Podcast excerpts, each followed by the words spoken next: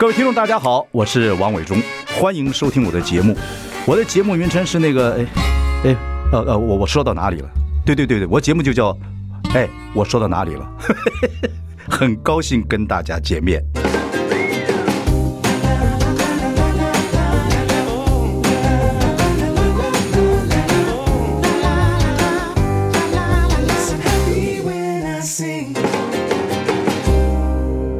大家好，我是王伟忠，欢迎收听。哎，我说到哪里了？我们开直播了，欢迎上中广流行网及王伟忠脸书的粉丝专业来收看。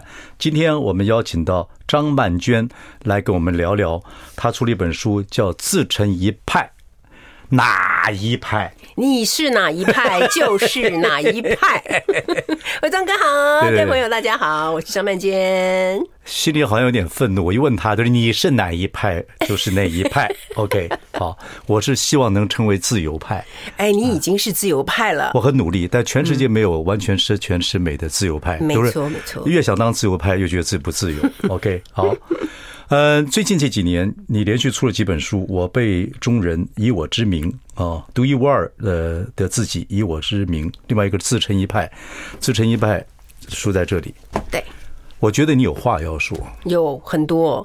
对，我觉得我不知道，因为这几年，包括老婆在内，要看你的新闻，看你的书，包括我的同事啊，尤其女同事，大家都很跳秀丽。啊，非常疼惜你，感谢感谢，真的要跟你讲，我相信你已经这几本书出来了，还有这几个长照以来这么多年了，九八九年了吧？啊，现在是已经是进入第八年了。第八年啊，这个照顾爸爸，然后妈妈突然一年之内也开始失智，失智，嗯，然后我相信有很多读者给你很多回馈，很多温暖。非常多，我我之前才刚结束了从台北到高雄到台南到台中的那个读者见面会，嗯，这是我出道以来啊收到最多礼物的一次，大家纷纷给我好多礼物，对，我明白那个礼物的背后就是各种吃的用的什么，每一个礼物的背后其实都是一颗天修的心，都是疼惜你的心。伟忠哥也给我寄过一箱好吃的面作为礼物，我都知道，我都放在心里。但是你也没有胖，也没有瘦。其实，你作为一个作家，你看你二十几岁的时候，一个作家的书就已经百刷，其实已经完成一个作家的心愿了。嗯，那最后继续，然后你就继续做作家，继续教中文，这样继续做作家，做那么多年作家，那一下出三本书，然后这么多年，大家跟你、你的读者跟你这个息息相关，然后大家很疼惜你，就说。呃，一个女孩子这么辛苦，所以你接到这种礼物跟这种温暖是非常自然的事情。因为你书也带给别人很多温暖，也讲到的最重要是讲到别人很多共同的事情，就长照这件事情。就是长照这件事情，从来没有人教过我们呐、啊，对不对？就是也没人教过我们老是怎么一回事。我最近做了一个戏叫《明星老院》，是因为没有人觉得没有没有老过，我们都没有老过嘛。对啊，我认识你的小丫小丫头啊，你比我小好几岁，然后现在怎么知道都没有老过？对，所以这是一个学问呢。父母也没老过，对，哎，应该而且父母也没有照顾过老人，都没有，所以他们完全不知道照顾是怎么一回事啊。我们这一代有一个特别的现象，就是我们的父母，我们还会照顾，嗯，虽然很辛苦。那我们的下一代，我先跟你讲啊，你当然你比较你就没有什么，反正我没有下一代，没有希望，也没什么指望。我是有下一代，我已经跟我下一代讲了，你们呢不会照顾我，我就杀了你。真假？没有开玩笑。我们已经训练好自己了，对嘛？必须训练。但是你说现在要考虑了，比如说看看那块地，哎，听说星光在这边要盖一个养老院，真的？我老婆就说真的，那你去问一下。我说好，问一下。有没有想过这样问题啊？现在开始做准备，正是时候了。对对对对，嗯，差不多了。所以我觉得，我最近还跟朋友聊天，就是每一个人大概来这个世界上啊，老老天爷撒豆成兵，一定得带一个任务来的。是的，尤其我们都变成大家知道的人的时候，更有一些任务。你的任务。我觉得就是可能在长照，透过文字或透过很多东西跟大家讲很多事情，所以你有话要说。对啊，而且我觉得我现在开始觉得，我过去那三十年来啊，所有的不管是书畅销或不畅销，写作啊、教书啊、演讲啊，啊，这一切的训练都是为了现在让我能够成为一个把长照的事情好好说清楚的人。哦，真的、啊，嗯，我现在真的你怎么会有这样的体悟？因为你说你三十五岁的时候有一件事情，我就很清楚。你说你是三三十五，你说你中年了，嗯，要开始察觉。我那时候心里还想，张曼娟觉得自己中年来的太太早了吧？啊！后来我发现了，因为以前我年轻的时候呢，我不知道人原来要活那么久的嘛。我觉得人生七十古来稀呀，那我们已经三十五岁了，我们还不是中年吗？就是除以一半，呃，就是啊。看你数学那么烂，你你一直数学都告诉你数学很烂，我数学很烂，那我还是会算这么简单的除法。我靠，七十除以二等于三十五啊！喂，哎，我们也是数学很烂的哈。Anyway，那时候我就觉得这小丫头，那你比我小几岁，三十五岁就说称自己是中年。那时候你就说要察觉自己，先反复回去看自己这两个字，嗯，怎么怎么想？你是说中年吗？对，中年说你知道。哦，我现在才知道，原来我们可能是活到一百岁的那一代。哎，伟忠哥，你有这样的心理准备吗？越来越多人告诉我，完全没有。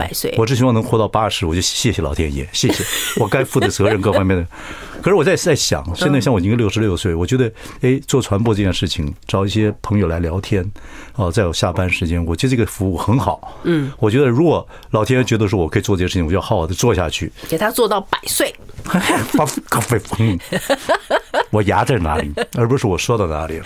对。可是你真的觉得自己好像在这段这个八九年之内，你觉得你所有写作、所有学中国文学各方面，好像就在为这个长照事情做一个，是吗？因为哈，在我我觉得啦，在我开始大声的告诉大家说，长照或者说照顾者到底是在经历什么样的考验跟生活之前呢，其实我们很少有人就是在台湾这个地方啦，是华人地区，其实很少有人真正在。跟别人分享照顾的事情，也许有些人已经开始，他们可能比较早，他们已经开始了。当他们要讲说：“哦，我最近真的觉得很累”的时候，就会有人跟他说。哎，你可以照顾父母是你的福报，哎，你要好好珍惜，要不然就是说，你小时候父母这样照顾你都没有发过怨言，你现在有什么好 complain 的？嗯，那那个说的人马上就会缩回去，他就会觉得有罪恶感，就说对啊，对啊，父母亲以前也是这样照顾我，为什么我不能像父母亲以前照顾我一样去照顾他们呢？好，于是他们就都把嘴巴闭上，不敢讲。那那种痛苦，我觉得最大的痛苦是别人不理解你的痛苦，也无法去倾听你的痛苦，或者去同理你，那是最难受的。嗯，可是。后来我出来以后，我就是我当时的想法，因为都跟你知道，那时候我的书没有很畅销了，然后我就想说，管他的，反正我也不在乎。到时候呢，他们要骂我，要怎么样都可以，我就是要说真心话。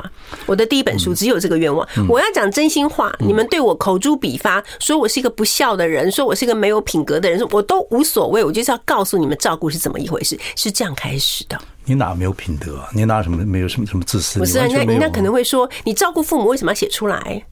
你为什么要把这种事情讲给别人听？这不是你应该做的事吗？我们的那个，我们这个民族的文化里面是有点隐晦这个事情。对啊，而且以前以前父亲过世还要还要守守守，就是失孤三年呢，就不能做事，对不对？对啊，都都有点 over。所以你真的这个这几年来是很辛苦的，从你文字上当然看得出来。对，你也愿意讲出来。对，第一次发觉，我觉得发觉自己所熟识的父母突然跟以前完全不一样，会发脾气。像你父亲是，你父亲是这个视觉失调，视觉失调，您是精神状状态，精神分裂。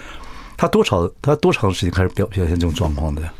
其他就在一天以内，哎，对，这不可思议，就是急性的。我们后来想说，可能跟他当时吃他在治他的罕见疾病紫斑症，他那个时候有吃很大量的类固醇，后来他自己断药了都没有吃。然后我就觉得他应该是因为这个药物的影响，再加上他年轻的时候，他四九年来是是那个老兵嘛，他现在是老兵嘛，然后他以前还曾经做过情报员，就他心里面肯定压抑了很多那种不为人知的恐怖的事情，但他一辈子都没跟我们讲过，一直到他嘣。一下整个炸开来，他开始不断的跟我说四九年怎么样怎么样，然后五二年又怎么样怎么样，因为他曾经被派到那个香港去当情报员，开始讲一大堆，就是时序非常的混乱，然后非常的恐怖。他一边讲一边哭，有时候还会发出那种哀嚎声，这样他就讲了三天三夜。我觉得这有点创创伤症候群呢，嗯，有点这样状态，因为很多事情情报员是不能讲的，嗯，那突然有一天可以讲出来了，整个错乱掉了。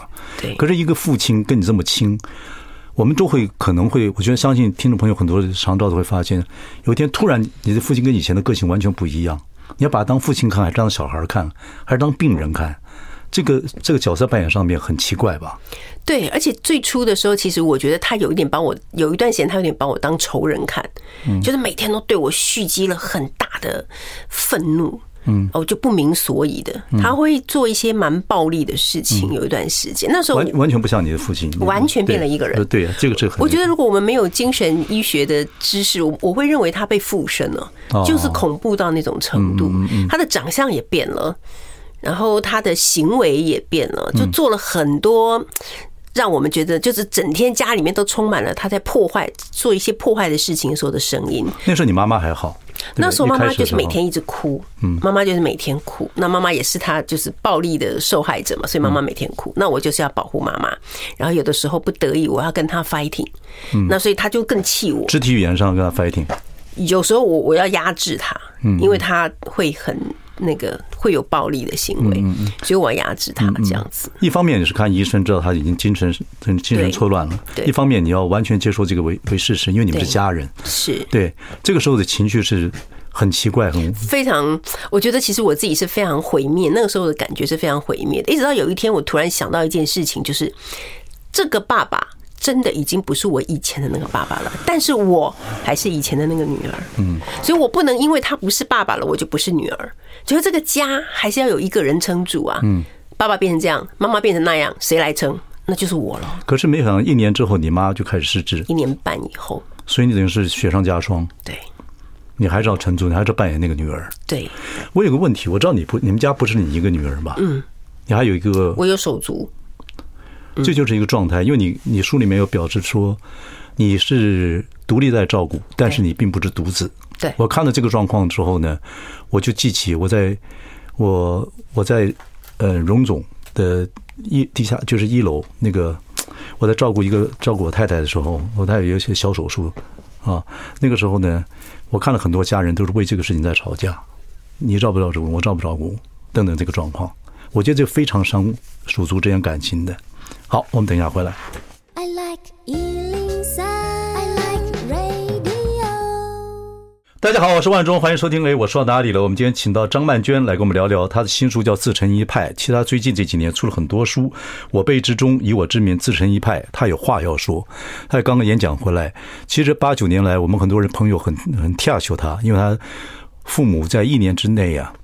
两个同时，一个是等于是精神分裂，一个等于是失失智症，你是雪上加霜。然后以前海水正蓝的时候呢，你觉得世界是这样子，可是现在经过从你看二十几岁的时候海水正蓝，到现在海水其实非常的起浪很大，对，等等等等，原来是有海啸的，是有海啸。不过你也这样子就接受了，然后一个人独立在，但是并不是，其实你是有手足的，独立在照顾父母。这个事情就是我跟你讲，很多家庭是这个样子，而且很会自然留在一个没有结婚的一个女孩子身上，会这样子。然后你有个弟弟，对，你现在你反正说你也愿意讲出来。你怎么过这个？你会觉得不公平，对不对？刚开始的时候一定会，因为刚开始的时候，我会觉得如果有人可以帮我分担一点事情，我就可以维持我原本的生活。比方说，我虽然离开大学的教职了，专任的教职，但是我还是保留了，比方大学里面的博士班的课。我很喜欢跟那些博士生，因为他们年纪大一点，我们在谈论一些呃古典文学的时候，那个冲击是很过瘾的，对不对？跟教小朋友不一样嘛。对对对对。那或者是说我那个时候在做广播节目，那时候一个礼拜。也可以做个两三次的广播节目，我也觉得很好，因为我也喜欢。嗯，可是因为同时又要带爸爸看医生，带妈妈看医生，然后又要复健什么一大堆事情，我那时候当然就会希望说，如果有一个家人来可以。帮我分担一部分，我就可以，比方说保留我博士班的课，不要每次都要请假，到最后不得不离开博士班。其实不光是不光是你啦，就是你有没有事业，就算你没有事业，在家里的话，你也希望有人帮你能够负担的。对，这人之常情嘛，因为手足的关系是这样子嘛。嗯，好，可是你弟弟并没有负担起来，他结婚没有？有。OK，所以是他的问题，也不是问题，我不能说的是问题，就是这是他的状况，是他的选择，我觉得是他的选择。那他太太呢？那就更远了嘛，更远远远不可及的。所以你们有冲突？没有，其实没有，并没有冲突，只是说，就像我常讲的，我觉得当父母的长照出现的时候，就是一个家庭的变故，其实就是一个变故。那这种变故一发生呢，一定会有人站在第一线，会有人站在第二线，也会有人就是选择不出现。嗯，那不出现是最省力、最轻松的一种方式。但他还是要说明为什么自己不出现呢？不他不用说明啊，就说就他不需要说，他反正就都不来，让你每次叫他他都不来，你叫了几次你就不会再叫了。就可是你说你没有愤怒，刚开始的时候当然有愤怒，对啊。可是可是后来我就发现，这个愤怒的情绪，这种纠结，到最后呢，最难受的还是我自己，因为他不会改变，他还是这个样子，因为他们已经找到了最舒服的方式了，他们为什么要改变？那那难受的是我自己，我就会觉得这样我对我很自己很不好。我已经就是所有的重担在我一个人的身上，那我现在还要再去为了这个事情而感到不开心，再加一个担子。我后来就想到一个很好的方式去解决，伟东哥，你知道吗？嗯，我觉得我还是有智慧的，虽然数学不好。嗯，好。我就告诉我自己说，我现在所走的每一步路都很珍贵，这就是替未来的独生子女找出一个独立照顾者的行走方式。哦，你是不是？OK，你干脆就认为我是独生的这样子。对啊，我就觉得好吧，那我就算是父母亲唯一的孩子好了，我就是跟他们缘分最深的孩子，所以我就是在他们老年的时候要陪伴他们走人生的最后一路的那个孩子，就这样。你这个自己的觉察花了多少时间？就说差不多一年多吧。这一年每天晚上睡觉前想都。一偶尔睡觉之前还是会午夜梦回，会有愤怒，对不对？等等等等，但是你要当当我的工作被取消的时候，我我我真的是蛮蛮愤怒的，我就会觉得为什么是这样？就是说，当你自己在那么努力在照顾父母，但是社会上没办法站在你的立场想事情，嗯，哦，这时候就会觉得说属猪也不帮你，你会觉得很孤单。对，那时候会觉得很孤单，而且有的时候我觉得伟忠伟忠哥进的面就来了，也没也没办法，也没没有，我就觉得 人间有温情。没有，讲真的，那一年一定很难熬嘛，对不对？那一年很难熬，心理的状况，我觉得主要是你心里还是有一些起伏跌宕在。当然，那等你把你自己的这个起伏跌宕抚平了以后，我你知道，伟忠哥，你知道，我真的超会催眠我自己的。比方说，我一个人照顾，我想说，哦，那以后的独生子女也是这样啊。好，比方说，嗯，没有人接手，没有人干嘛什么的，我就想说，那我一个人也只能做到这样啊。那我也不用太要求我自己，反正我就是会给自己很多的。你这时候是会找朋友聊天，希望他们伸出援手跟你讲刚才这个话，还是你自己读那么多书有帮助到你？我觉得作为一个写作者有帮助到我。我觉得这些想法其实不需要朋友告诉我，我自己可以把它想通。嗯，然后那个，而而且我觉得蛮幸运，就是说，虽然我没有其他的家人可以帮忙，但是我有很好的朋友，呃，工作伙伴，嗯，他们都会想办法对我伸出援手，甚至我不用开口，他们就会。哦，所以在手足那边没有得到什么，反而从朋友、同事那方面又得到另外一个翅膀。对呀，我觉得这种家人的感觉其实更好。嗯，因为他们不用管你，但他们都是我们叫后天亲人嘛。是啊，我觉得这有时候后天亲人比先天亲人还更那个什么。对，没错，这方面帮帮助你很多，帮助我很多，一直在情感的支持上面。嗯嗯嗯嗯，对对。不过我觉得这么多年了啊，八年来了，你最近这几年这本这本书这几本书都愿意去写这样的事情。对，这里面没有什么愤，我看不到什么愤怒，都是这样自己在调整自己，哦，不断在调整自己。但是我还是听得出来你的，我说刚刚讲你的语速加快了，以前访问你语速慢条斯理。哎，你看我那时候是走青春玉女路线，我现在我现我现在是一个行走江湖的阿桑。不会了，不会了。我觉得你能照顾两个老人，还能保持这样子，已经算是非常非常难得了。还能出来接受访问，还写书等等，我觉得你把自己调理的很好。呃，觉察的很好，调理。你刚才还说了一句话，你说，你说，呃，我觉得你书里面讲过什么？用幽默来看待变变故。对啊，一定的。你本来是很幽默的人吗？我本来是一个幽默的人，但是我觉得我现在幽默的能力更强了。你刚才讲说，我说你是个幽默的人吗？我本来就是个幽默人，这句话很幽默。好，我们来看一看这个张曼娟在这种情况之下怎么样去调整自己。好，马上回来。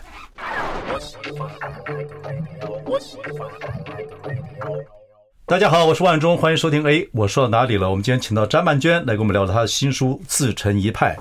其实我们说了，最近几本书都在谈谈到这八九年来你照顾父母的事情。嗯，好，然后很多很普遍但是很明显的问题，比如手足可能不帮你了，可是你却别的地方长出了一对翅膀，就是你有后天的朋友、后天的亲人帮助你。对。很感谢，非常同事啊，或者是朋友啊等等的对你的关心，各方面来讲。另外一个，你自己的调整非常重要，嗯，非常重要。然后你说，其实你因为写作，就好像人看书一样，可以帮助你在在心情上有一些调整。对，对，就我呃，比方说，我刚开始妈妈失智，其实我是最难受的。嗯，就是爸爸突然突然那个思觉失调，跟妈妈突然失智，我是两种完全不同的心情。嗯，爸爸突然思觉失调的时候，我是被迫穿上盔甲上了战场了。嗯，但是妈妈的那个状况呢，因为她其实是发生了一个小中风，然后才失智的。嗯，所以我。得知这个消息的时候呢，我就非常的自责。嗯，你没有照顾好他。对，我在想说，我就是放了太多的心思在爸爸的身上，所以我竟然没有注意到他，连他中风了，我竟然都不知道。等到他中风了又失智了以后，他开始完全不对劲，我才发现这件事情。而且他刚开始那个失呃失智的时候，他的状况有一点有点猛烈，就是看起来好像很严重。现在已经好很多，那看起来好像很严重。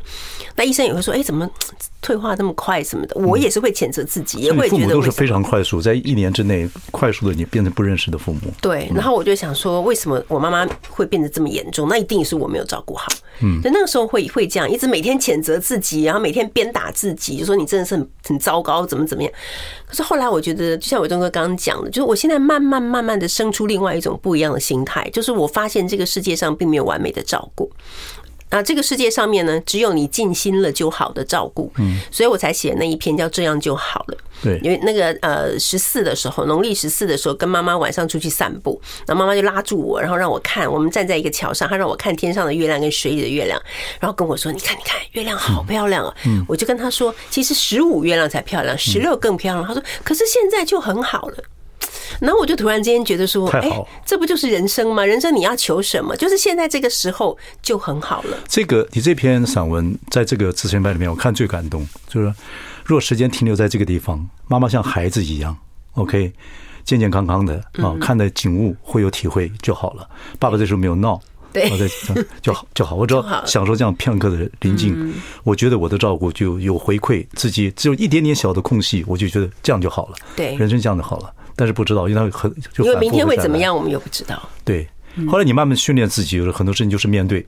也没什么好怨言的，对，就一路都这样子。没错，有问题发生就去解决问题。嗯，对，像我爸爸去年九月，他本来有一个腿已经摔断了，去年九月又摔断了一个腿。嗯，那怎么办呢？就立刻送去急诊，然后接下来就是动手术。动完手术呢，回到家休养，开始他的那个就是视觉失调又有点犯，因为他不舒服嘛，难受，整个晚上不能睡觉，白天也在吵，晚上也在吵，完全不能睡觉。然后我就跟我们家那个印尼妹妹阿妮，我们两个就轮流，今天晚上你守夜，明天晚上我守夜。他就是一个晚上，他叫人叫很多次，一直叫我们做这个做那个做这个做那个，一个礼拜以后我们两个也不行了，然后就说好，那就我就马上说请夜间看护，那我爸就很暴怒说。干嘛请夜间看护？我又没麻烦你们。然后阿妮就跟我说，他一个晚上叫我八次，可他觉得他没有麻烦你嘛。嗯。但是我的想法就是说，我不管你高兴不高兴，反正我就是要请了。嗯。啊，然后我想说，让他早一点恢复行走、行动能力对他比较好。虽然大家都告诉我他已经九十几岁，你不要奢望那么多，他以后可能就坐在轮椅上。但是我就是马上自费去请那个呃复健老师到家里面来帮他做复健。那果然他在三个礼拜以后，他就可以拿着拐杖在家里走了。嗯。他现在偶尔不用拐杖，他也可以走来走去了。那他的行动力恢复了，他整体状况就好了。对，我觉得有句话你讲有道理，在书里面讲说，最该照顾的人应该是照顾者本身，就是你们自己要把自己先照顾好。如果你们自己先崩溃了，身心也被摧残了，你不可能对被那个被照顾者再去照顾他们，对不对？所以你要经常提醒自己。要保持身心在一个状况之下。有伟忠哥，所以你才会说我今天看起来还不错嘛。我每天都给自己加油打气，然后有什么好的我都不放弃。就是有什么好吃的，如果哦朋友说要去吃什么餐厅说好吃，我说好一定去。然后如果偶尔能够在就是忙碌的工作跟照顾中间能有一个休假的时间，说哎出国去透透气，哪怕只有四天五天就去。对，就这样，还是要自己过的日子。所以有一本书在形容你吃的饭叫狼吞虎咽的张梦娟。没出来，快出来了。朋友写的，不是你也写的吗？吃完了赶快回家哦。或者行云流水的张曼娟旅，行行云流水我喜欢不错。OK，不过你基本上我觉得你说日子还是要过，对不对？在还是要在想。不过另外一个想法，我现在你在演讲的过程中或看你书的过程中，一定有些人情况比你还糟。有哦，绝对。所以你跟政府的这方面，希望政府能帮忙的事情，你并没有。并没有去详细去读它或怎么样，政府可以帮长照多少？怎么样都会要求不够嘛，对不对？大家对长照，你倒没有去吸取这个事情。我没有特别去讲，因为我我觉得这个，你你知道吗？伟忠哥现在只要讲到跟什么政策有关的事情，就很麻烦，到最后就变成一个政治之争。但是我要争的不是这个，我要说的是。两年以后，台湾就进入超高龄的社会。嗯嗯。其实两年以后，我们也就差不多开始有些我们同龄，有些开始要进入被照顾的状态了嘛。嗯嗯。那我们这一批人有可能会活到很久。嗯嗯。那这么多需要照顾的人，我就问台湾有这样子的能量来接受这么多需要被照顾的人吗？嗯。所以我常常说，台湾将来如果有一天，呃。坏掉了，那个不是因为什么经济的衰退，也不是因为什么战争的威胁，我觉得最有可能的就是被老给压垮了。对啊，现在印如果发生战乱，印尼印尼要撤侨的话。台湾都麻烦了，所以有人开玩笑说，我们不怕美国人怎么样，怕印尼人撤侨。你知道，真的真的这么多人，你像阿尼啊，怎么些人？我爸已经为这个事情烦恼三天了，你知道吗？他从看了报纸那天他就睡不好了，他就不断跟我说怎么办呢？要撤侨了，怎么办呢？要撤侨了。你爸还看看还看报报纸？哎，他每天要花三个小时时间看报纸，接下来就拿出 iPad 来开始炒股。问你爸很好吗？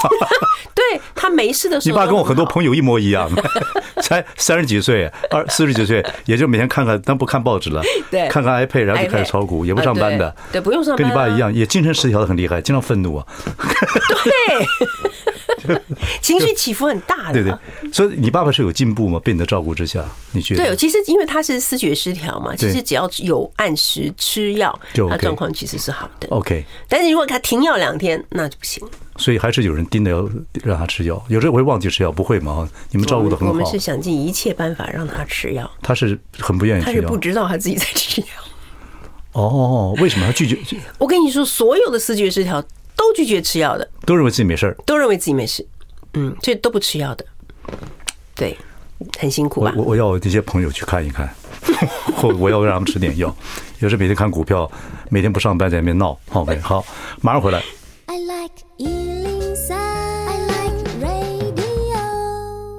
大家好，我是王伟忠，欢迎收听。哎，我说到哪里了？我们今天请到张曼娟来跟我们聊一聊她的新书《自成一派》。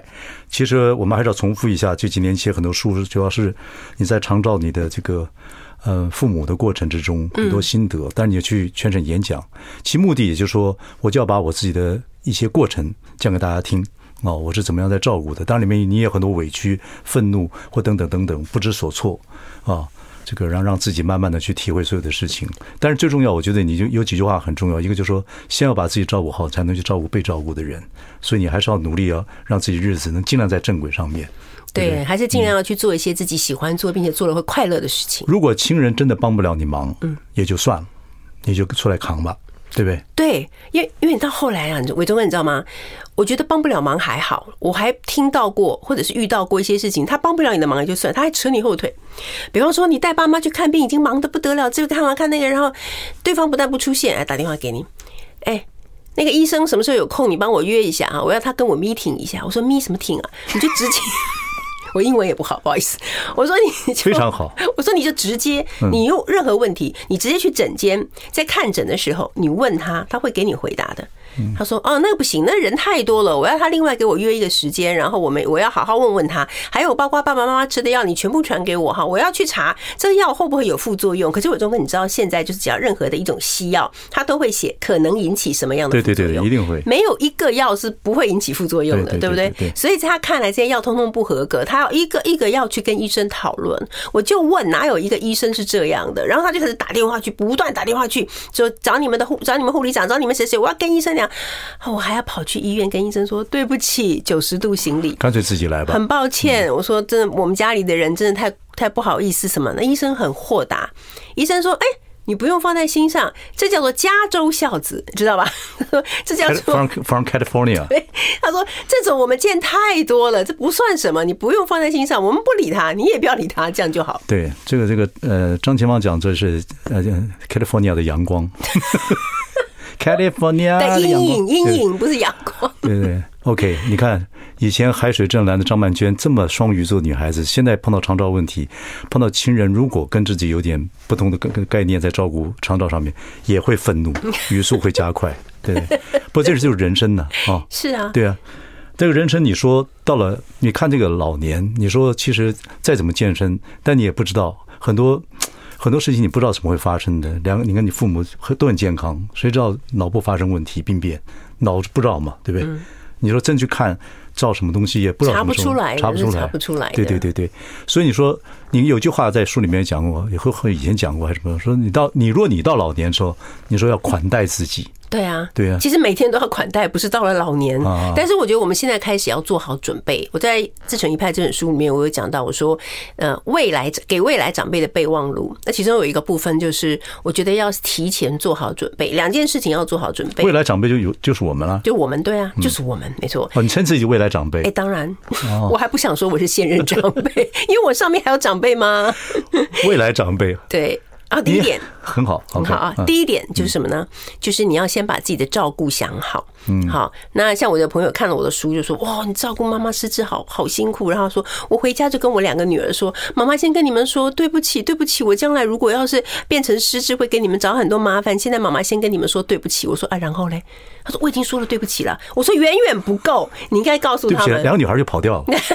我说：“你要告诉他们说，如果有一天妈妈真的给你们带来了非常大的生活的压力跟照顾的痛苦的时候，请你们直接把我送去机构，请专业的人来照顾我就好了。你们不要被我的照顾压垮。”我说：“这才是你作为一个父母亲应该要说的话。你都已经看到。”照照顾这么辛苦了，然后你不无所作为，我觉得无所作为是不对的。不过这是常态问题了。台台湾，我们这民族基本上很多人都觉得把父母送到养老院是不孝。我觉得我们这一代可能这样想，但我认为我们的下一代就不应该这样想。对对。然后我们这一代也应该。他的不孝是客观性的，怕别人认为他不孝。啊对对对。哦，我们自己就要这样想清楚。对，然后再来一个，我觉得就是遗产的分配嘛。嗯。比如说，我现在看常常看到很多朋友，他们本来兄弟姐妹看起来还和乐融融呢，结果一到了那个长辈过世以后，一到了财产的部分，就开始对簿公堂啊，对啊，或互相伤害啊。他说，任何兄弟要吵架，你就里面丢一点钱在他们中间就干起来了。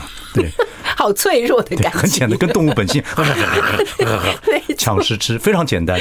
对，什么博士什么事都没有，都没用，都没用。对对，所以我就觉得我们在我们还可以的时候，我们应该把这两件事情都先安排好，弄清楚。对，因为都没有老过嘛。对呀，我们这个民族七八十年没有内战，第一次。在历史上，是，所以大家都不知道，以前战争就是就过世不少人，对啊，七八十年没内战第一次，对，当然希望希望长一点吧，希望可以持续没有内战，对对对，好，所以说，呃，不管什么时候都要善都要款待自己，要对自己好一点，因为很多状况是你所不知道的。OK，然后你这边还有很多一些名言，我觉得还很很有意思。我辈中人提出了很多这个名言，呃，有一个讲说拒绝。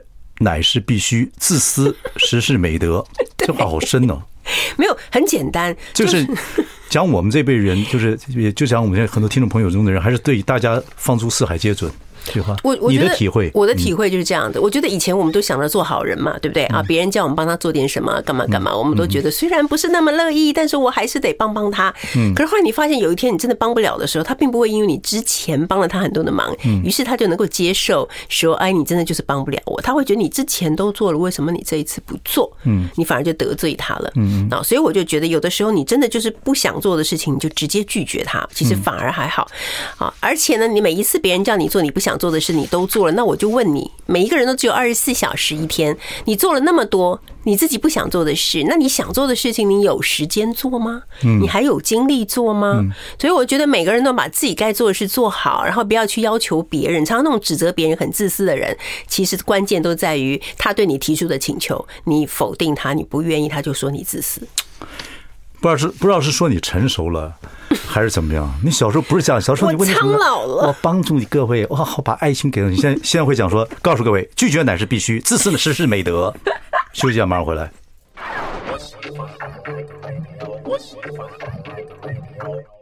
我是万忠，节目是我说到哪里了？我们今天说到张曼娟这本《自成一派》这本书，其实这几年写的书都跟你这八九年照顾父母有关，长照的问题。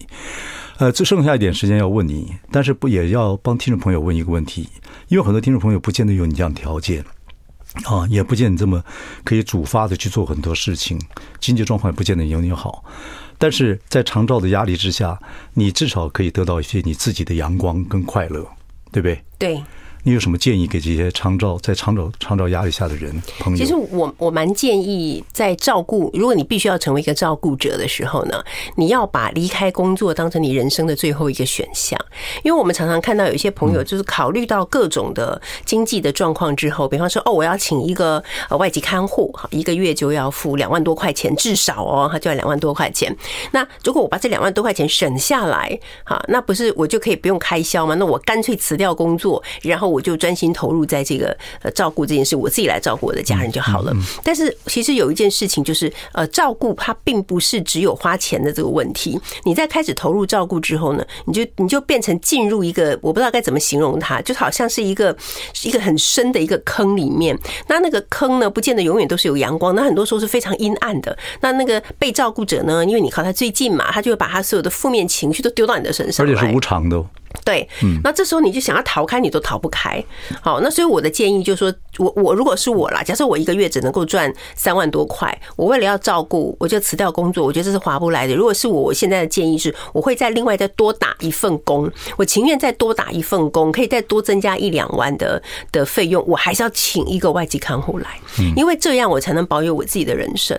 我而且工作其实蛮重要的，因为它会让你转换一个心情嘛。那像我像我自己现在有一个张曼娟小学堂。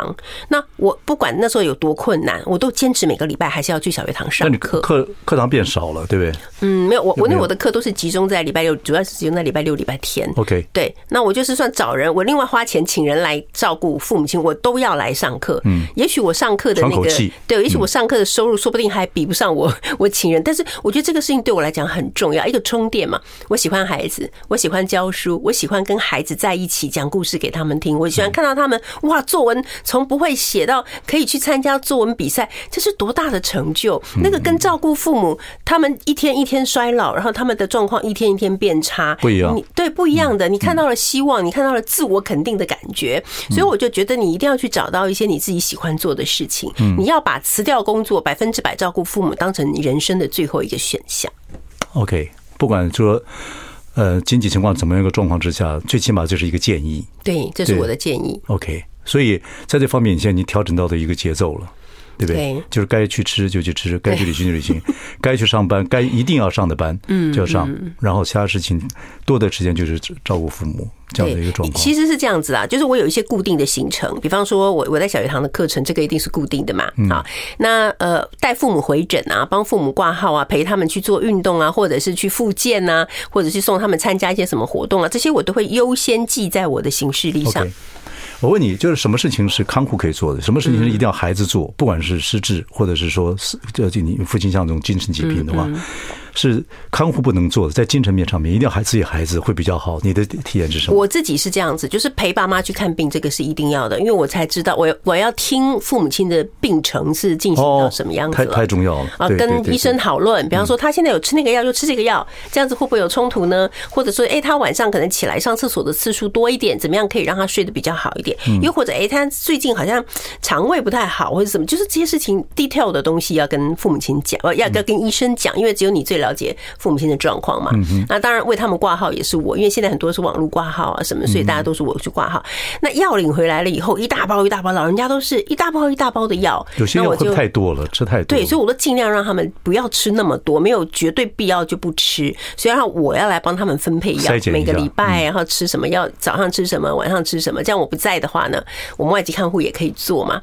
对，但有一些我可能就不一定啊。还有就是像像我妈妈，她每个礼拜我带她去上教练课。因为他有一点帕金森，我后来呢明察暗访之后，我发现呃帕金森不一定要马上吃药，其实你先让他做一些呃重重度比较比较重度一点的运动，对他是有好处的。所以我就开始带妈妈去上教练课。我带他去上了半年之后，他的帕金森呈现出来的症状就几乎没有了。OK。可是知识成败里面没有讲到这一段，好像就是我刚刚问这个问题。有些事情是看护可以帮忙，有些必须要自己的自己的亲人去做这个事情。我觉得这个也蛮重要的。对，那有的时候像哦晒晒太阳啦，这个事情当然就是呃看护可以帮忙哈。对对对，或者是帮爸妈洗澡啊，这个他们也可以帮忙。对，嗯，所以这个你看，散文作家、小说作家还是这样子，就算想长照问题，还是自成一派，用一种文学体讲长照的一些问题，不是工具书。是 OK，没错。啊，跳秀丽，好辛苦啦，谢谢辛苦了，也是很多这个升级前面啊，或者这个看 YouTube 各方来讲，我相信有很多人也是在长照的状态之下。对，照顾者真的都很辛苦。对，是就是张曼娟讲的，最先照顾的应该是照顾自己本身，否则无法照顾别人。OK，好，这不是自成败，我觉得这很重要的派学学说。好的，啊，谢谢，谢谢曼娟，谢谢伟忠哥，大家辛苦啦，谢谢，谢谢，谢谢，辛苦啦，嗯。